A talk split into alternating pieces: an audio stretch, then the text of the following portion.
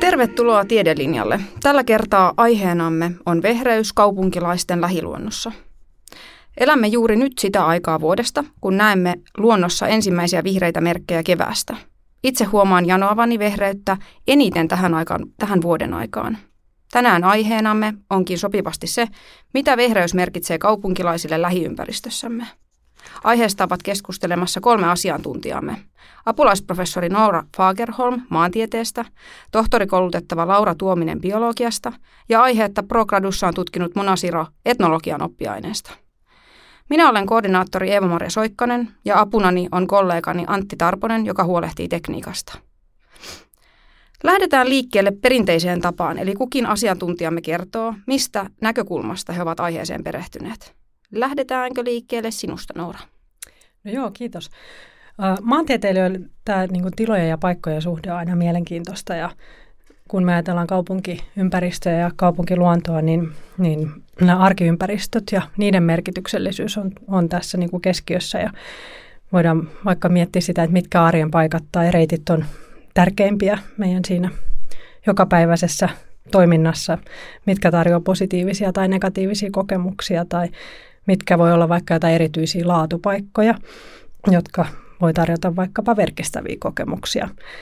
Ja paikkalähtöiset menetelmät on sellaisia, joita olen kehittänyt tutkimuksessani ja meillä itse asiassa täällä maantieteen osastolla on kehitetty tämmöistä osallistavan paikkatieton tiedon tutkimusta jo lähes 20 vuotta ja yksi menetelmä tässä tutkimuksessa on tämmöiset karttapohjaiset kyselyt, joita voidaan tehdä niin kuin verkkopohjaisesti ja voi vaikka kaupunkilaiset kännykällä vastata tämmöisiin kyselyihin. Ja nämä tuottaa sitten paikkatietoa, jota voidaan analysoida yhdessä muun fyysistä kaupunkiympäristöä kuvaavan tiedon kanssa ja se on, on sinänsä mielenkiintoista, että me voidaan sitten tosiaan niin kuin yhdistää sitä ihmisiltä kerättyä kokemusperäistä tietoa ja sitten muuta kaupunkiympäristötietoa ja ehkä sitten paremmin ymmärtää sitä kaupungin dynamiikkaa ja viheralueiden merkityksiä ja tärkeyttä.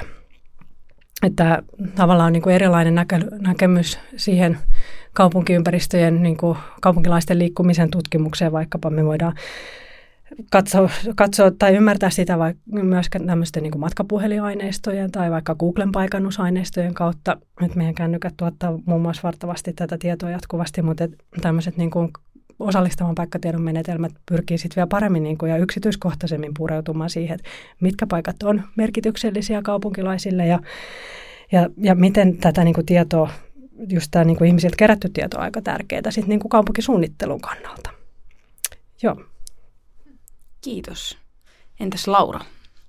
Joo, eli mietin tosiaan väitöskirjaa biologialle, mutta tota, tutkin tavallaan monitieteisessä projektissa, mikä on koneensäätiön rahoittamana äm, kestävää luonnonvarojen hallintaa. Ja me on tutkinut vähän eri luonnonvaroissa, mutta nyt meillä on muutamassa osa tutkimuksessa sitten Turun kaupunkiviljely ja laatikkoviljely. Ja sieltä äm, se sosiaalinen ja ekologinen kestävyys, eli me ollaan tutkittu vähän niin kuin mitä siellä laatikoissa on ja miten siinä onnistutaan ja tuotetaan sitä monimuotoisuutta kaupungissa ja sitten sosiaalista puolta, eli mitä ne viljelijät sitten muuta saa siitä ja, joo, ja miten nämä sosiaalinen ja ekologinen on yhteydessä toisiinsa ja mikä niitä edistää ja ö, tavallaan mi, mi, miten, miten sitä voitaisiin edistää tulevaisuudessa. Ja nyt tällä hetkellä meillä on minä olen vielä tekemässä sitä toista, missä minä nyt tutkin, että miten sitten tämä koronapandemia on vaikuttanut näihin, tähän kestävyyteen. Että meillä on monelta vuodelta sitä aineistoa. Ja palaamme tähän vielä hetken kuluttua. ja miten Moona? Hei. Mä olen valmistunut viime syksynä etnologiasta ja mä tutkin kupittaan siirtolapuutarhaa mun gradussa.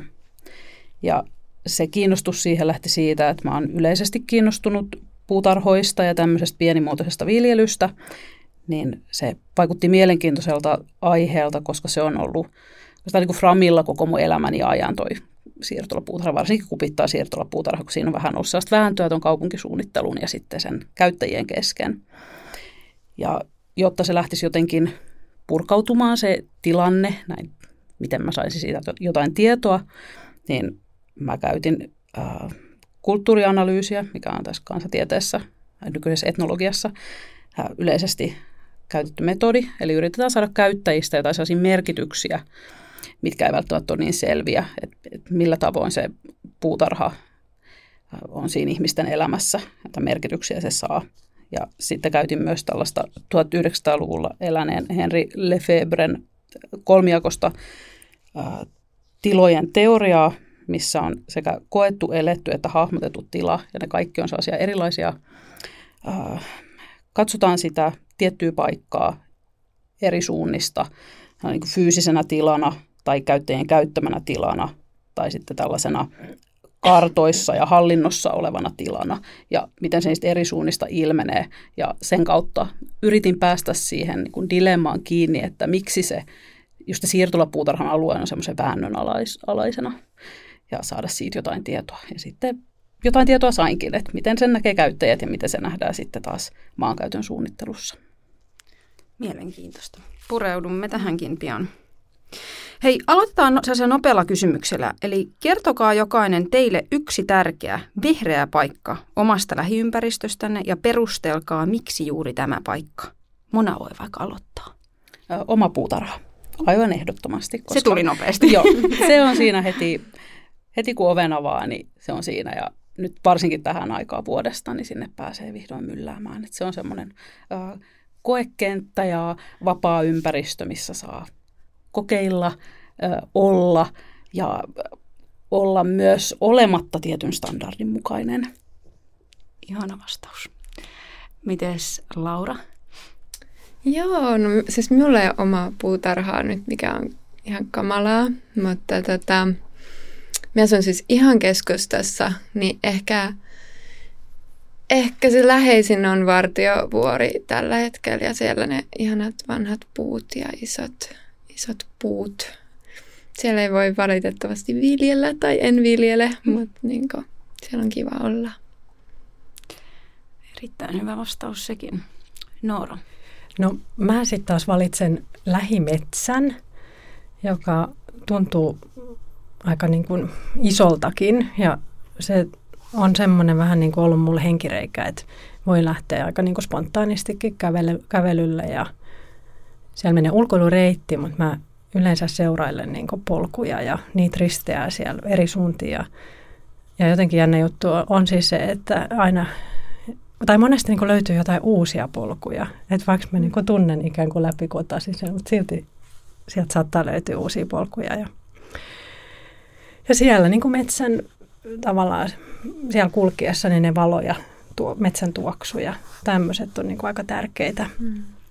Että se vie niin kuin pois sit siitä, jos on joskus vähän pyörii jotain liikaa mielessä, niin, niin siellä pääsee niin kuin rentoutumaan ja tykkään siitä kovasti.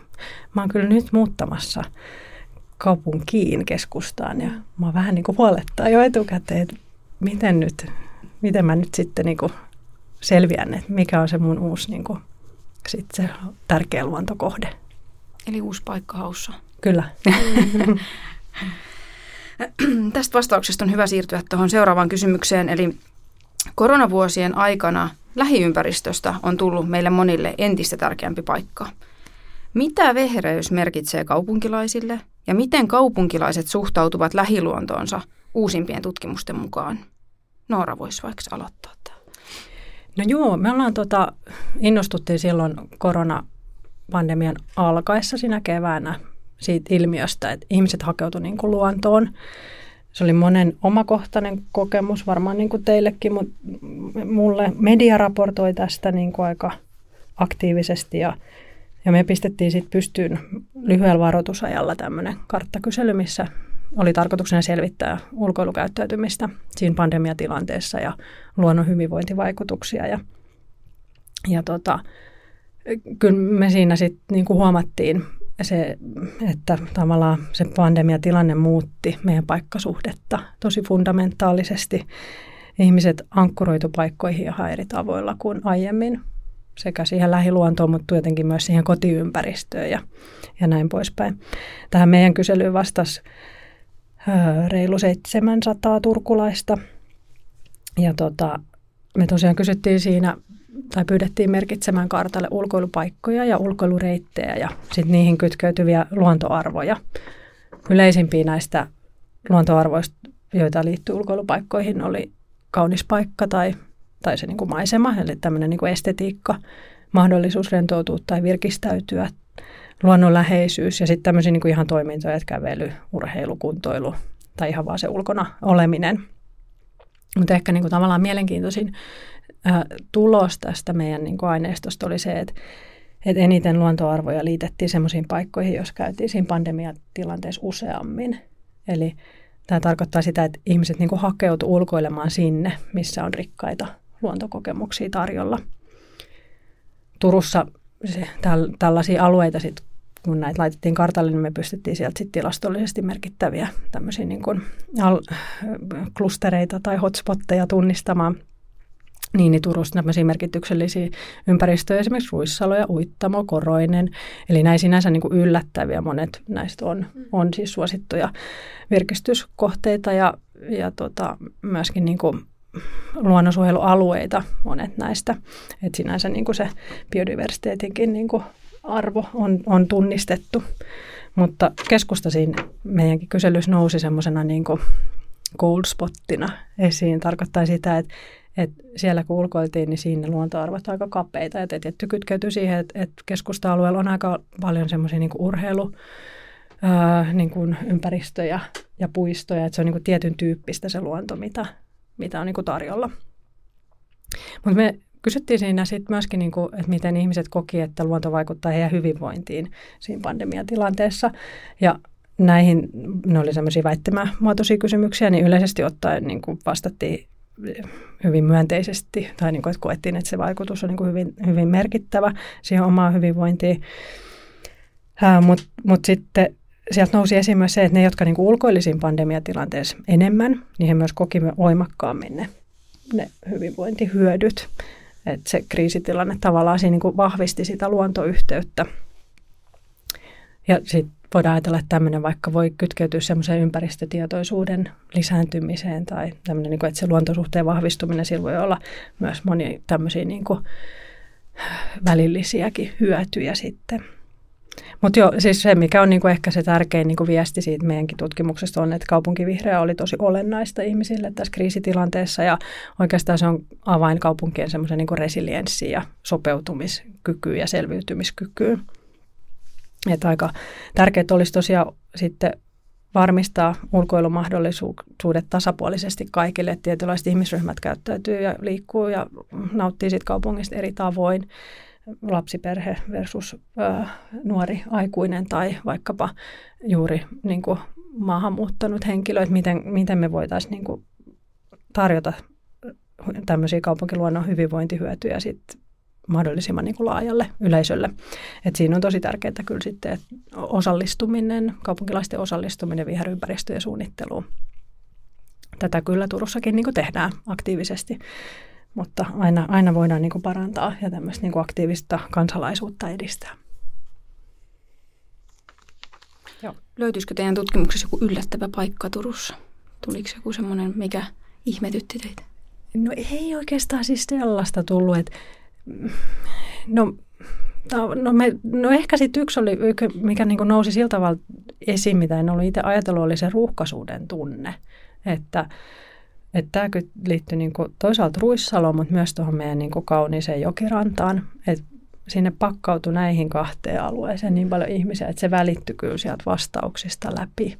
Joo. Me tavallaan sitten tehtiin suosituksenakin si- siitä, että tämän kaltaisessa niin kuin tilanteessa kuin pandemia, niin voisi esimerkiksi harkita sellaista, että, että, että jokirannan niin kuin kadut voisi vaikka viikonloppuisin sulkea autoliikenteeltä, jotta olisi enemmän niin kuin tilaa ihmisille. Joo. Joo. Selvä.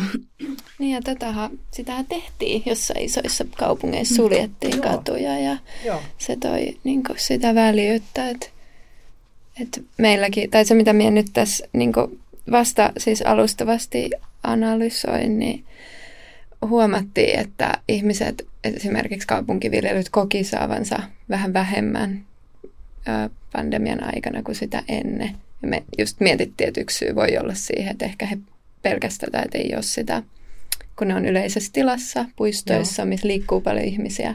Että ehkä siihen voi vaikuttaa myös se, että pelättiin, että siellä on sit massoja okay. tai ihmisiä. Tämä on niinku yksi, mitä me mietittiin, että voi olla. Että Joo. Vaikka koettiin, että se, niin kuin sinäkin sanoit, että se viljely oli tärkeämpää koronan myötä ja Joo. sen pandemiatilanteen myötä. Mutta sitten sit ehkä koettiin saada, niin kuin, että siitä saatiin vähemmän kuin ennen pandemiaa. Joo, ja me tässä nyt pohditaan kovasti, että mistä tämä, mistä niin. tämä johtuisi. Mä jotenkin kuulen tässä sellaisen, että, että etsikö ihmiset sen niin vehreyden lisäksi myös semmoista omaa tilaa. Mm. Että kun me eletään kaupungeissa, vaikka suomalaiset kaupungit nyt on aika väliä, mm. niin kuitenkin sit suomalaisessa mittakaavassa Turkukin on iso kaupunki, että lähteekö ihmiset sinne luontoon myös sen takia, että ne etsii sitä niin kuin väljyyttä ja tilaa ja semmoista paikkaa niin kuin poissa muiden ihmisten ulottuvilta. Eikä vaan liittyen koronaan, vaan niin kuin yleisesti, että, että onko meissä niin kuin kuitenkin vielä sitä metsäläisyyttä sen verran, että me niin kuin, jokainen haluaa sen asua kaupungissa järven rannalla yksin, miten se on tämä Niinpä, niin joo. lähellä palveluita, että ehkä se on semmoinen niin kuin, miniloma pois kaupungista. Tuossa on kyllä perää ja kollegat Aalto-yliopistosta työskentelee vähän samantyyppisten menetelmien kanssa kuin minä ja, ja me täällä Turussa, niin, niin he myös tutkisit Helsingin kontekstissa tätä ulkoilukäyttäytymistä ja luonnon merkitystä silloin pandemia-aikaa. Ja, ja he pääsivät niin kiinni semmoiseen ilmiöön, että ne, jotka ulkoili normaalisti arjessa paljon, niin, niin heidän niin kuin paikat täytty niistä muista ihmisistä, jotka ei välttämättä niin ennen pandemiatilannetta ulkoilu. Ja tämä tarkoitti sit sitä, että ne ikään kuin ne aktiiviset ulkoilijat, niin niin he, he niin kuin vielä kauemmas, he jonnekin niin kuin uusille alueille. Mm-hmm. Et varmaan niin kuin kokivat just sen tilanteen vähän niin kuin liian ruuhkaiseksi, jos alkaa mm-hmm. tota, olla lii, niin kuin enemmän porukkaa kuin siinä on tottunut. Joo. Ja tässä on muutaman kerran nyt jo mainittu tota, kaupunkiviljely. Ja tota, mm, se on aika mielenkiintoinen ja uusi ilmiö sinänsä, eli me voimme nauttia tuosta kaupunkisuunnittelun mahdollistamasta vehdeydestä kaupungissa muutenkin, mutta tavallaan kaupunkilaiset ovat tietyssä mittasuhteessa ottanut tämän lähiympäristön omiin käsiinsä kaupunkiviljelyn avulla.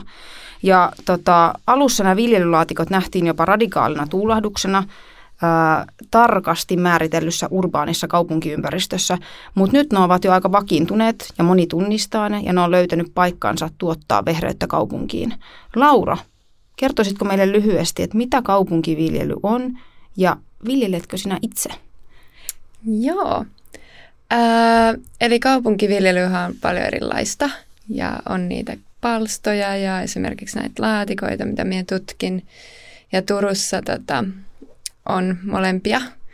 Ähm, meillä on siis Turusta tosi hieno laatikko-ohjelma, että Turun kaupunki tarjoaa ilmaisia laatikoita viljelijöille ja multaa, ja ne saa, ne saa asettaa minne tahansa kaupungin alueelle, ja sitten kaupunki vielä kuljettaakin ne sinne, mihin, mihin itse kokee haluavansa ne laittaa. Ja mm, Niissä voi viljellä ihan laidasta laitaa mitä, mitä haluaa siis. Kai siinä on, siinä on just se, että myös kyse siitä, että saa ottaa sitä paikkaa haltuun ja vähän luoda sitä tilaa om, omaksi, mikä on kuitenkin yhteinen tila.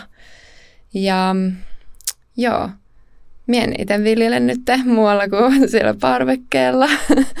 Olen kyllä viljellyt paljon ja ootan, että olisi joku sellainen tila, missä me voisin viljellä taas, mutta – nyt se pysyy siellä parvekkeella. Ja pitää näistä kaupunkiviljelylaatikoista vielä sanoa, että se on kyllä, että um, niitä on siis tosi paljon. Me ollaan 2021 viimeksi kerätty aineistoa ja niitä oli yli 700 ympäri Turkua, melkein kolmessa Joo, melkein 300 paikassa. Se on niin yllättävän on, paljon. Joo, ja siis joka vuosi tota, ihmiset hakee siis niitä, muistaakseni maaliskuussa, niin se kys- kysyntä ylittää tarjonnan, että kaikille halukkaille ei pysty tästä antaa niitä. Että se on super suosittu juttu.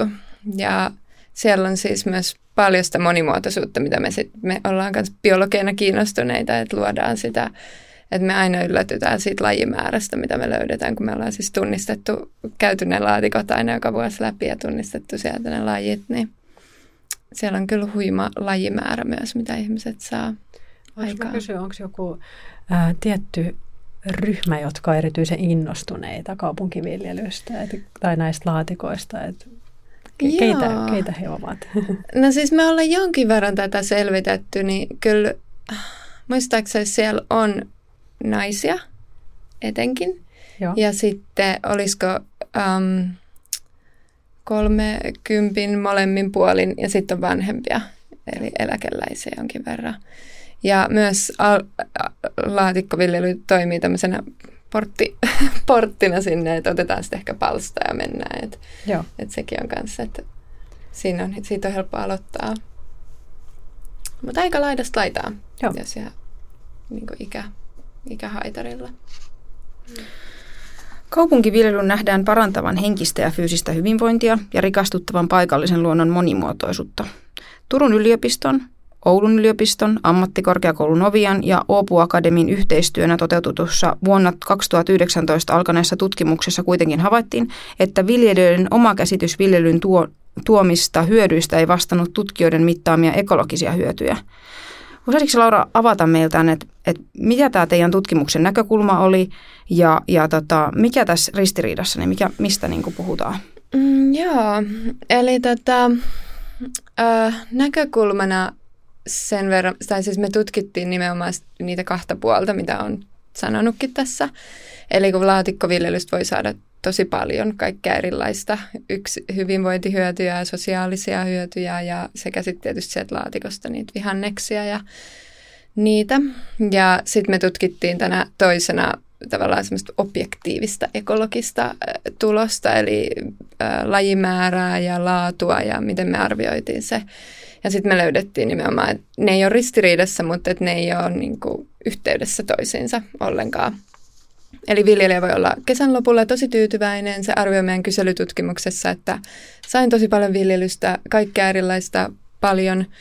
Ja se, se ei ole sitten mitenkään yhteydessä siihen, että oli, onnistuiko ne viljelykset siellä. Ja tähän voi tietysti olla monia eri syitä, mutta me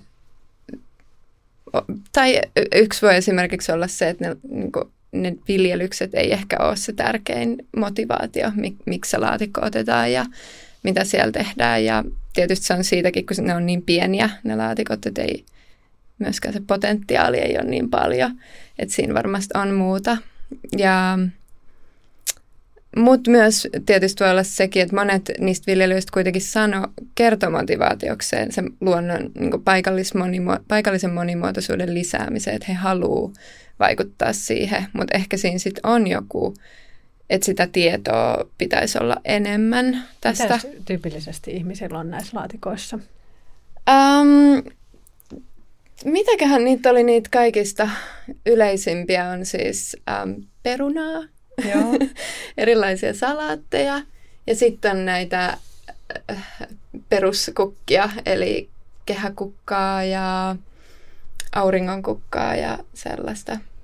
Peruna on siis tosi suosittu ja sitten erilaiset yrtit kanssa. Joo. Joo. Mutta mut minä luulen, että jos esimerkiksi näillä viljelylaatikoilla, mitä mekin sit tuotiin esille paljon, että halutaan vaikuttaa siihen paikalliseen pienimuotoiseen monimuotoisuuteen, niin siihen pitäisi ehkä sitten keskittyä vähän lisää ja tuoda sitä tietoa, ja, koska ihmiset selvästi haluaisi, tai että se on heille tärkeää. Niin, niin, niin miksi nykyään on paljon pinnalla just tämä, että mm, voi ostaa vaikka tämmöisiä niittysiemenseoksia valmiiksi, mm. että et, et, niin biodiversiteetin pörjäisten pelastamiseksi voi istuttaa niityjä näin, et, mutta et, et, et, niiden täytyy olla oikeanlaisia lajeja, mm. jotta ne pelastaa ne meidän kontekstissa ne pörjäiset, eikä välttämättä sitten jotain ulkomaalaisia mm. kasveja. Sä oot tietty tässä varmaan parempi asiantuntija kuin mä, mutta et, et, et ymmärrän sen pointin totta. siitä, että mm. niinku, et, et, et ihmiset olisivat tietoisempia siitä, että mitä mm. sinne laatikkoon laitetaan, jotta se mm. myös edistäisi sitä niinku, luonnon monimuotoisuutta. Mm, nimenomaan, ja just, että sitä halua on. Et, Joo. Ja siellä on niitä hyönteishotelleja, usein Joo. kanssa saattaa löytyä laatikoista, että ihmiset selvästi haluaa, niin kuin, että se on tärkeää.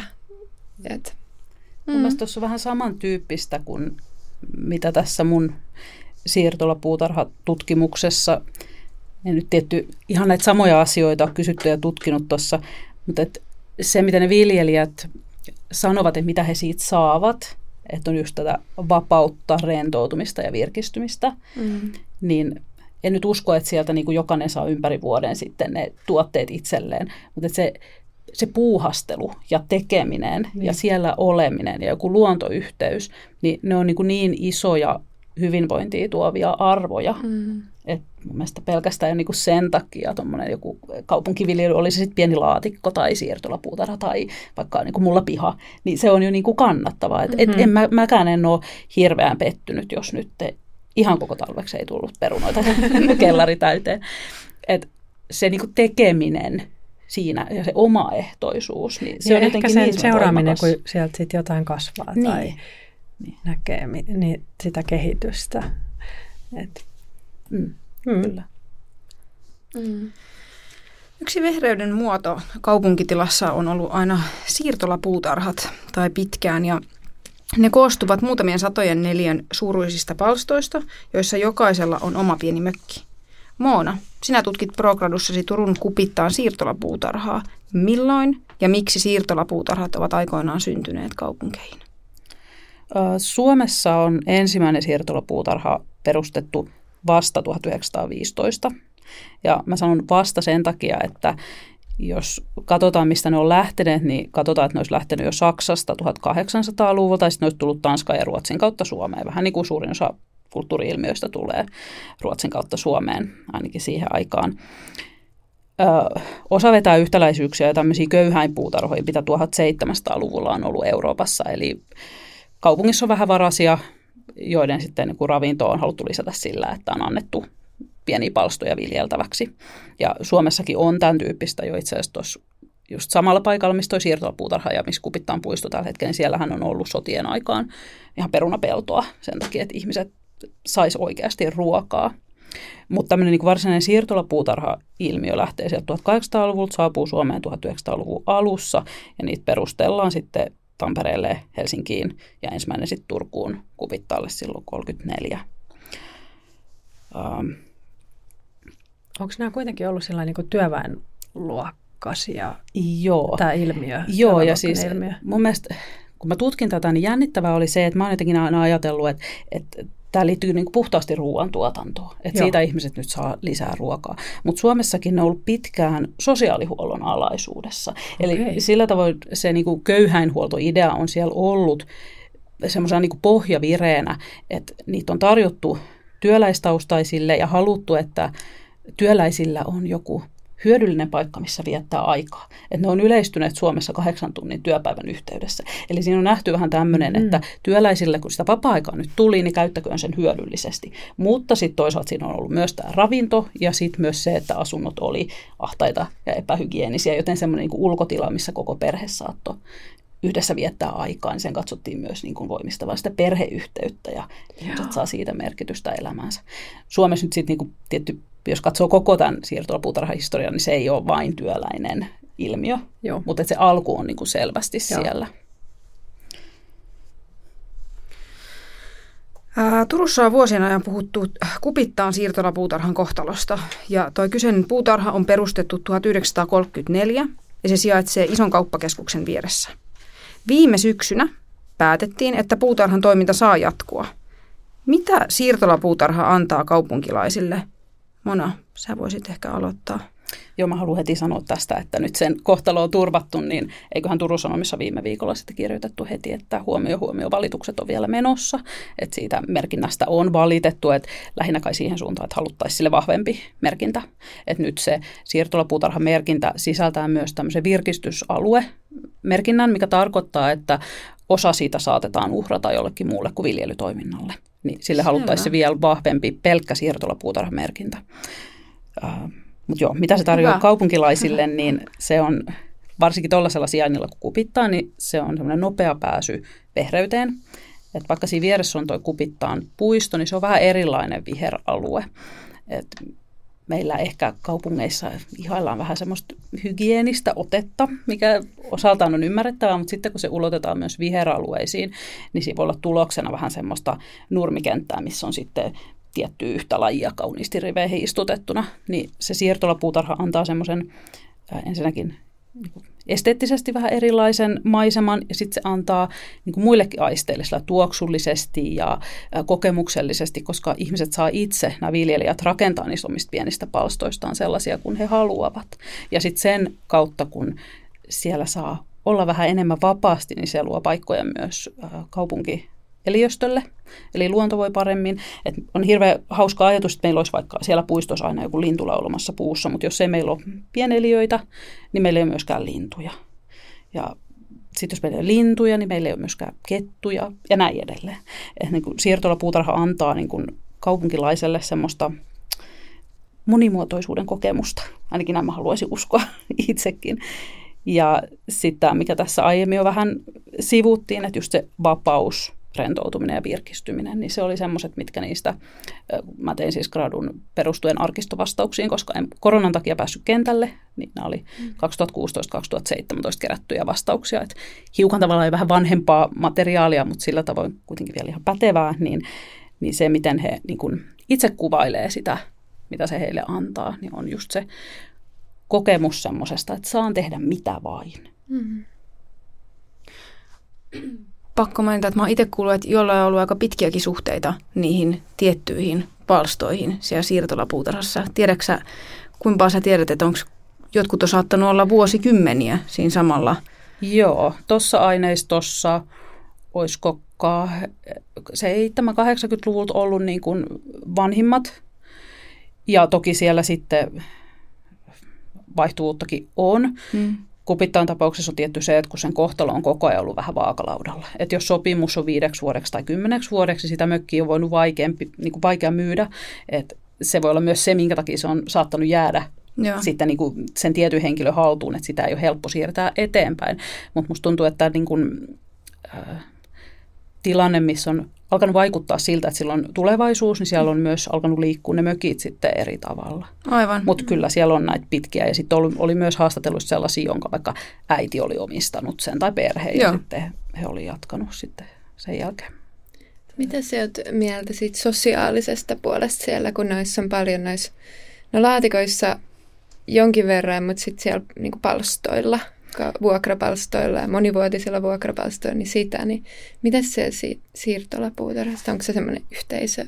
Joo, vai? sieltä tuli oikeastaan niin kuin pelkkää positiivista, että sanottiin, että, että se on semmoinen paikka, missä voi pyytää kedeltä vaan apua ja mm-hmm. tuntee naapurit ja aina joku on siinä ja voi jutella, mutta sitten toisaalta myös sillä tavoin, että jos ei halua olla sosiaalinen, niin saa olla rauhassa, mutta se tuntuu turvalliselta. Eli kyllä aivan ehdottomasti se sosiaalinen puoli on siinä kanssa mm. semmoinen, mikä tukee sitä hyvinvointia. Ja sitten äh, nämä haastattelut oli tehty huhtikuussa molempina vuosina ja päiväsaikaan, joten luultavasti, jos mietitään, keitä siellä on paikalla, niin on ollut vähän vanhempaa väestöä, että tästä ehkä puuttuu semmoinen niin kuin työssä käyvän väestön ääni, niin aika moni näistä sanoi, että kun he asuu kerrostalossa ja ei ole mitään mökkiä, ei ole mitään pihaa tai ei ole enää pihaa, niin se oli myös tämmöinen niin kuin syy lähteä sieltä omasta asunnosta johonkin pois ihmisten keskuuteen. Mm-hmm. Niin siinä myös se sosiaalinen puoli korostuu. Mä jotenkin tekee mieli palata tähän, tähän kysymykseen siitä, että kenellä niin kun on päässyt näihin siirtolapuutarha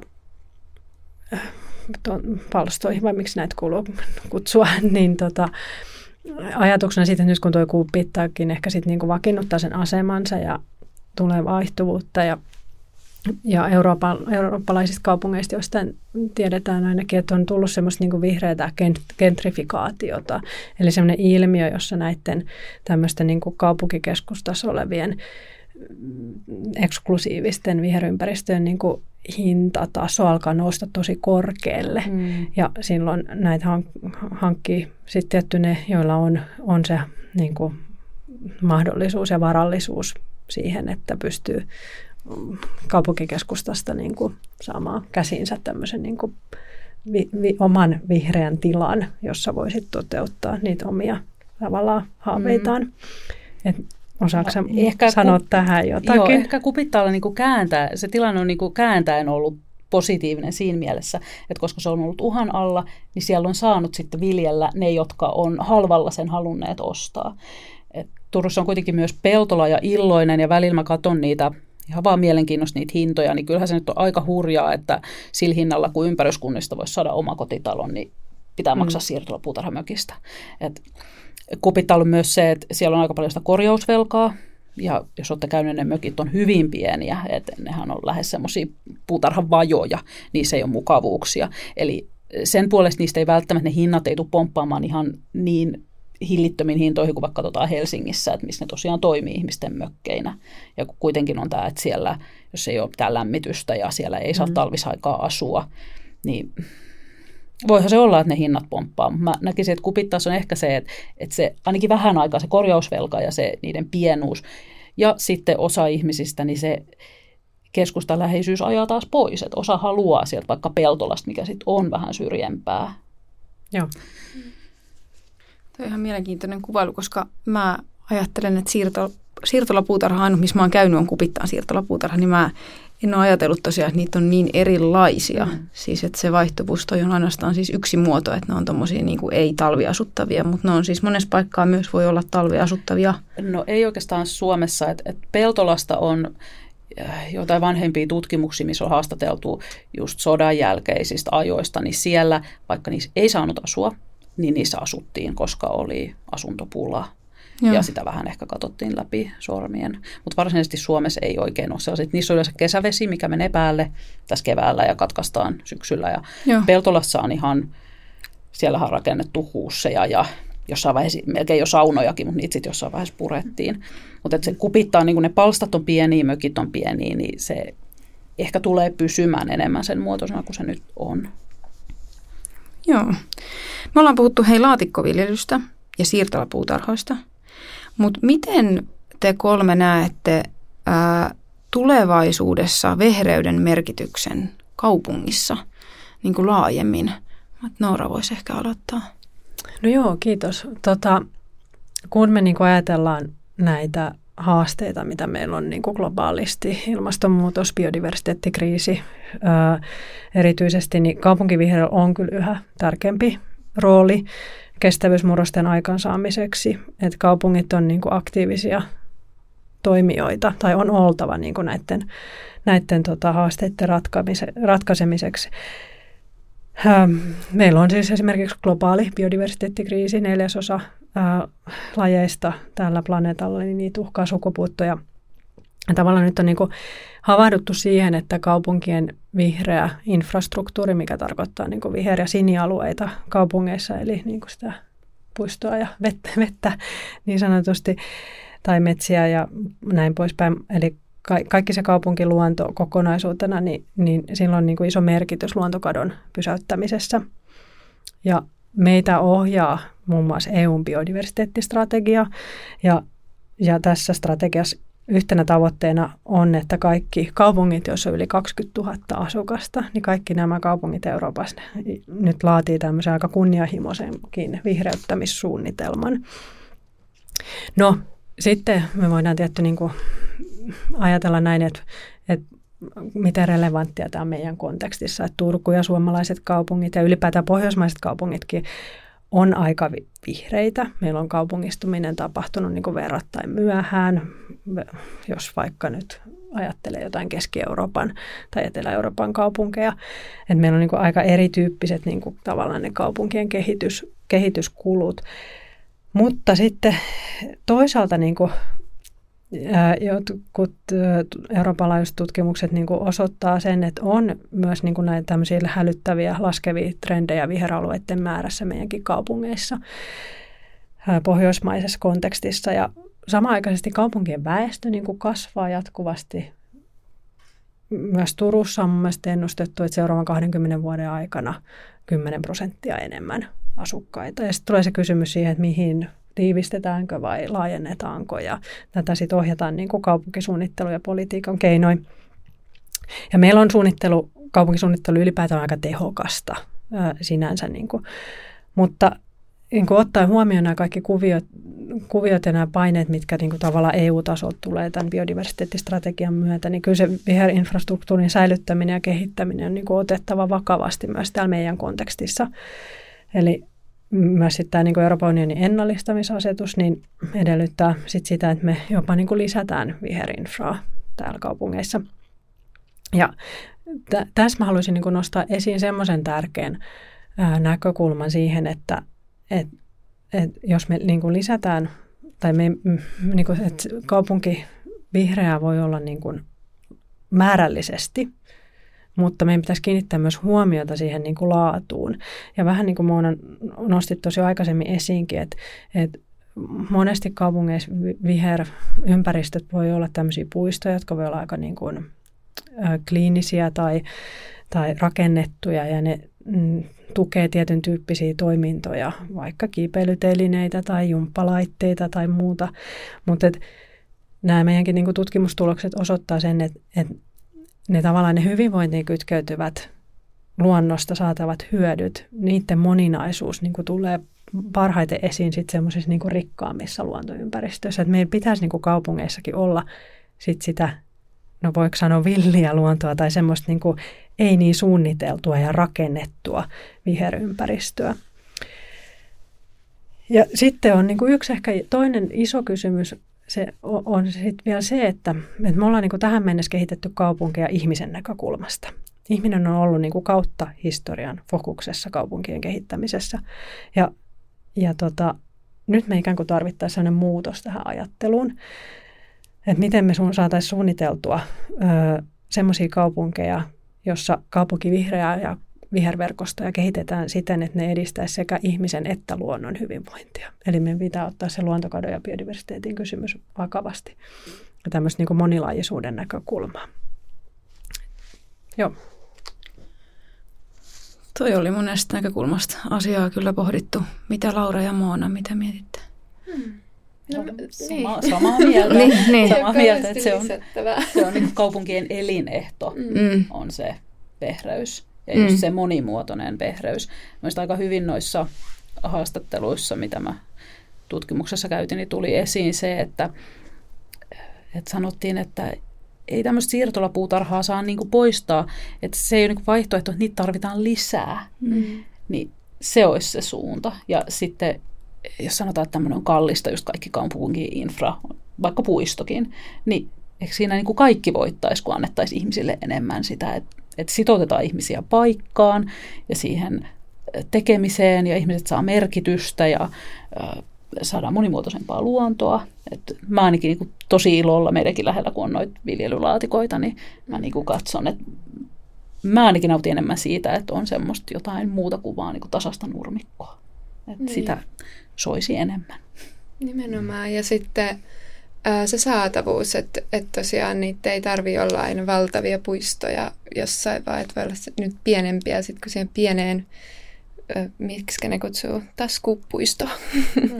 taskupuistoon laitetaan pari laatikkoa, niin se, jo, siinä, se tuo jo hyvinvointia ja se tuo semmoisen paikan, mihin voi mennä levähtämään ja nähdä muuta kuin betonia. Ja sitten että se, se olisi, se, tai niin, tämmöisten pienen, pienien viljelylaatikoidenkin hyöty on nimenomaan kaikista tärkein niille, ja puistojen hyöty, kenelle ei ole niitä omia pihoja.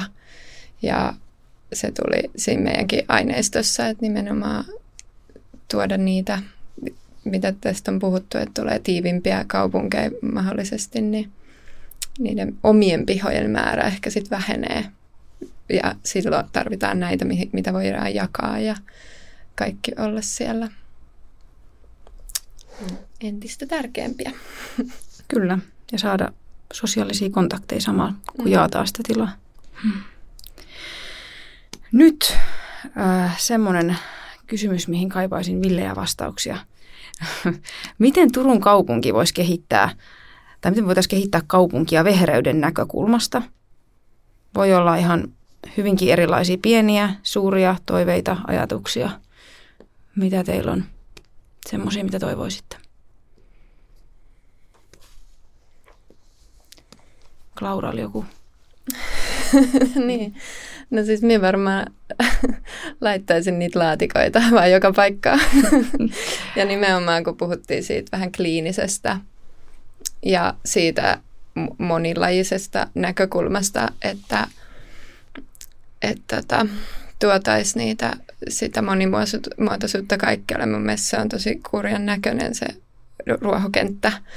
ja että niitä on tosi paljon, ne on tosi isoja ja tietysti semmoisetkin tarvitaan harrastamiseen, mutta että voitaisiin tuoda sinne ja just ottaa hyötykäyttöön kaikki semmoiset alueet, mitä, mitkä ei muuten, mitkä on ehkä jättömaata kaupungeista ja sellaista, että ne, ne ja niitä ihmiset ottaa myös omakseen ja käyttää. Että sit tavallaan sekin on kiva, että on sellaista aluetta, mikä ei ole, mille ei ole mitään niin kuin suurta tarkoitusta, vaan se jätetään sitten ihmisille keksittäväksi. Ja myös on jotenkin kiva myös se ajatus, että, että muutettaisiin sitä kaupunkilaisuutta, että me ollaan kuluttajia, mutta sitten me nähtäisiin myös niin enemmän semmoisena tuottajanakin, että me tuotettaisiin myös sitä ja otettaisiin niitä viherkattoja, missä voi tehdä, kasvattaa ruokaa ja kaikki tämä tila, mitä on, niin siihen viljelyyn. Miten sä näet, Mona, miten me voitaisiin kehittää Turkua? No, mä haluan ehkä puhua kaupungeista yleensä. Joo. vähän tällä aiheen sivuun, mutta aiheesta, että, että tuossa siirtolapuutarhan yhteydessä niin tuntuu, että siinä on niin vastakkain – karkeasti ottaen on niin kuin raha ja luontoarvot, niin ehkä ylipäätänsä kaupunkeja pitäisi enemmän ajatella semmoisena, että ne on asukkaita varten. Ei niinkään, että on hieno suunnitelma, minkä avulla sitten houkutellaan varakkaita veronmaksajia, koska se on aika hypoteettista, varsinkin jos se alta sitten tuhotaan luontoarvoja. Niin no vähän jotenkin semmoisia, että niitä ei voi laittaa vastakkain, että mä ymmärrän, että kaupunkeja pitää kehittää myös, että jotain vau-elementtejä on ja niistä tulee sitten hienoja maamerkkejä ja ehkä ne houkuttelee sitten tietynlaista porukkaa, mutta jotenkin lähettäisiin siitä, että, että kaupunki on asukkaita, ei kuluttajia varten ja sinne se niin kuin vehreys sopisi, koska se on sellainen paikka, mihin voi mennä, niin kuin luontoon voi mennä lepäämään siitä kaikesta niin kuin muusta. Että ei tarvii aina niin kuin olla tuottava, ei tarvii aina olla kuluttaja, ei tarvii niin kuin olla yhtään mitään, että siellä luonnossa voi sitten vaan niin kuin olla ihminen. Ladata akkuja. Niin. Mm. Mm-hmm. Ihana. Tota, no, mulla on tässä nyt kaksi ajatusta. Toinen on vähän tämmöinen, niin kuin, ei niin villi, mutta haluan tämän kuitenkin sanoa, kun tämä kumpus tuolta meidänkin tutkimustuloksista, että että olisi tosi tärkeää, että meillä olisi niin pyöräilyreittejä ja tehokkaat julkisen liikenteen yhteydet, jotka niin tekisivät sen, että kaupungista on helppo myös niin saa mennä semmoisille alueille kaupungin siinä ihan välittömässä läheisyydessä, jotka tarjoavat niitä rikkaita luontokokemuksia. Eli se, että pääsee myös niin helposti ulos kaupungista jollain muulla kuin omalla autolla, niin tämmöinen niin kuin sen luonnon saavutettavuus, niin se, se on tosi tärkeä asia kehittää. Että me huomattiin, että Turossakin on niin pullonkauloja tähän liittyen. Ähm, Mutta sitten mä oon nyt tästä kaupunkiviljelyn teemasta ihan niin innostunut ja vähän tätä niin kuin muutenkin pohtinut viime aikoina, mutta nyt, nyt vielä kun ollaan tässä keskusteltu näistä laatikoista ja muuta, niin, niin mun mielestä olisi niin kuin upeata saada aikaiseksi semmoinen kaupunkiviljelyn vallankumous, että me Turussa niin kuin kaupungin alueella, mutta myös niin kuin yksityisillä pihoilla viljeltäisiin huomattavasti enemmän. Otettaisiin käyttöön niin kuin sitä viheraluetta, mitä, mikä niin kuin on sinänsä niin kuin tavallaan käyttämättömänä, niin mm. semmoiseen viljelykäyttöön tai kukkien kasvatukseen, tämmöiseen niin kuin kukkaniitty niitty projekteihin ja muuhun. Ja mä näen, niin kuin, että tämä voisi olla myös semmoista, että, että, että olisi niin kuin tehokkaampi, tehokkaammin tietoa tarjolla siitä, että miten – olisi helpompi innostua, kun niin kuin olisi pari, jonkinnäköistä ohjeistusta siitä, että teen niin kuin näin helpot ohjeet. Sitten voisi olla vaikka joku tämmöinen ää, digitaalinen alusta, vaikka appi, missä voisi jakaa onnistumisia tai kysyä tuolta joltain toiselta viljelijältä neuvoja, että tämmöistä niin kuin yhteisöllisyyttä niin kuin digitaalisessa ympäristössä, koska ei välttämättä aina ole sit siinä oman pihan tai jonkun pienen pläntin ympäristössä niitä, niitä muita viljelijöitä, ellei sitten ole kyse just tämmöisestä palsta-alueesta tai, tai muuta. Ja, ja sitten tavallaan tämä niinku kaikki kytkeytyisi niihin, niihin, siihen niinku luontoyhteyden vahvistamiseen, mikä on hirveän tärkeää näiden kestävyysmurrosten kanssa aikaansaamiseksi. Et meidän pitää niinku ymmärtää se arvo, mikä luonnolla biodiversiteetillä on, jotta, jotta niin kuin ne ajatukset sen suojelu, suojelemiseksi myöskin niin kuin vahvistuu. Ja, ja tota, jos viljelee jotain tuotteita ja näkee, mistä ne tulee, niin, niin se pistää ehkä myös pohtimaan, että kun kaupassa on muovissa pakattuna joku vihannes, että et, et mitenköhän tämä on niinku päätynyt tänne. Mm. Ja, ja sitten toisaalta näitä tämmöisiä monenlaisia hyvinvointihyötyjä seuraa sitä kasvua tai muuta. Et, et, mulla on yksi väitöskirjatutkija, jota ohjaan Johanna Jäämsä, niin hän tekee tekee tutkimus hirvittävän mielenkiintoisesta teemasta ja se kytkeytyy niin kuin tämmöisiin vähemmän tutkittuihin hyvinvointihyötyihin, kun me tiedetään nämä niin kuin fyysisen ja psyykkisen hyvinvoinnin edistäminen, mutta se Johannan työ pureutuu vielä tämmöisiin niin kuin eudaimonisiin ää, pitkän ajan niin kuin, ää, hyvinvointihyötyihin, miten, miten luonto tuo perspektiiviä elämään tai, tai tota, kasvattaa sun tämmöistä niin sopeutumiskykyä ja muuta. Et, et mä näkisin, että tämmöisessä niin kaupunkiviljelyn vallankumouksessa olisi ratkaisu Joo. moniin ongelmiin. Toi on mielenkiintoinen, toi, kun mä asun itse tämmöisellä pientaloalueella. Joo. Ja sitä ajattelee, että no siinähän sitä ihmisillä on pihaa ja useinhan niissä nyt on, kun toi vanha alue vielä, niin siellä on ne omenapuut ja marjapuskat Joo. ja muut.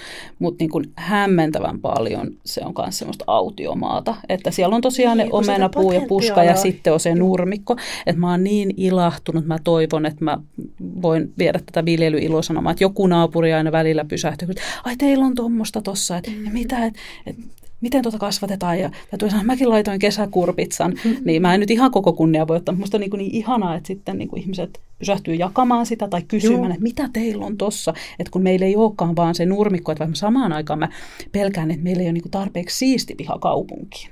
Koska siellä on vähän sitä lehteä ja risua ja hevosenlantaa ja kaiken näköistä siellä on.